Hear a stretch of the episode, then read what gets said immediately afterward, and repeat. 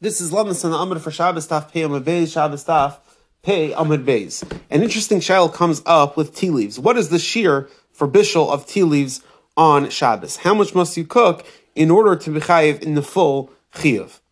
So our Gemara tells us, Kol Shirei Shabbos Ki Gregors, that all the Shirei Shabbos is like a dried fig, like a dried fig.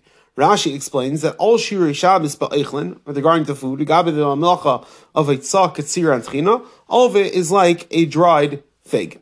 The Shal Shuvas Binyan Tzion asked the Shaila regarding tea. How much tea do you have to cook in order to be chayiv for bishul on Shabbos? So he brings that the Shail has a very interesting svara.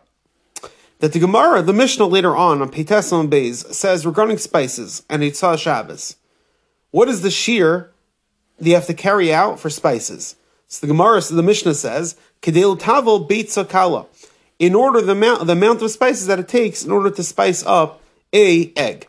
Rashi explains it's that, that the kavana isn't for a beitza, rather it is the shiur of a gregris of a beitza.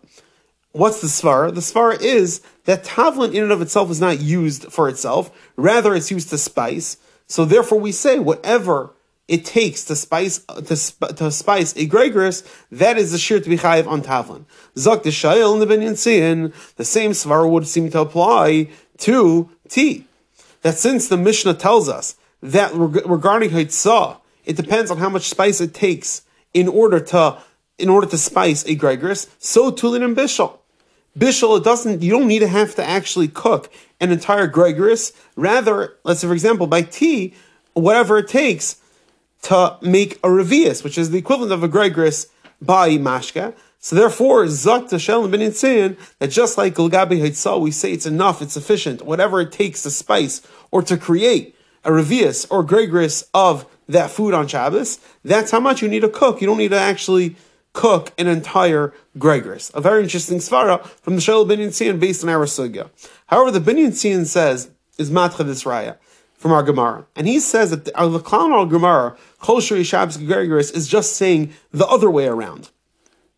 That our Gemara is telling us, our Gemara is telling us that it's not possible that the Shir Hitzas Eitzim is Kedei Lavashal Beitza, which is greater, which is bigger than, a, than which is bigger than a Gregorius.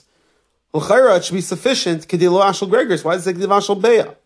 But there's no din regarding Hilchas Bishul that it's sufficient meaning that you're chayiv if, if you cook an amount that is that is enough to be tevel to spice a kebeah, or enough in order to create a revius of tea. So just to review, the Binyan Tzion says it's one din, and just like Lagabi Haitzah, it's sufficient to bring enough spices to spice a gregris, so too by bishul, and, and so too be the din regarding tea.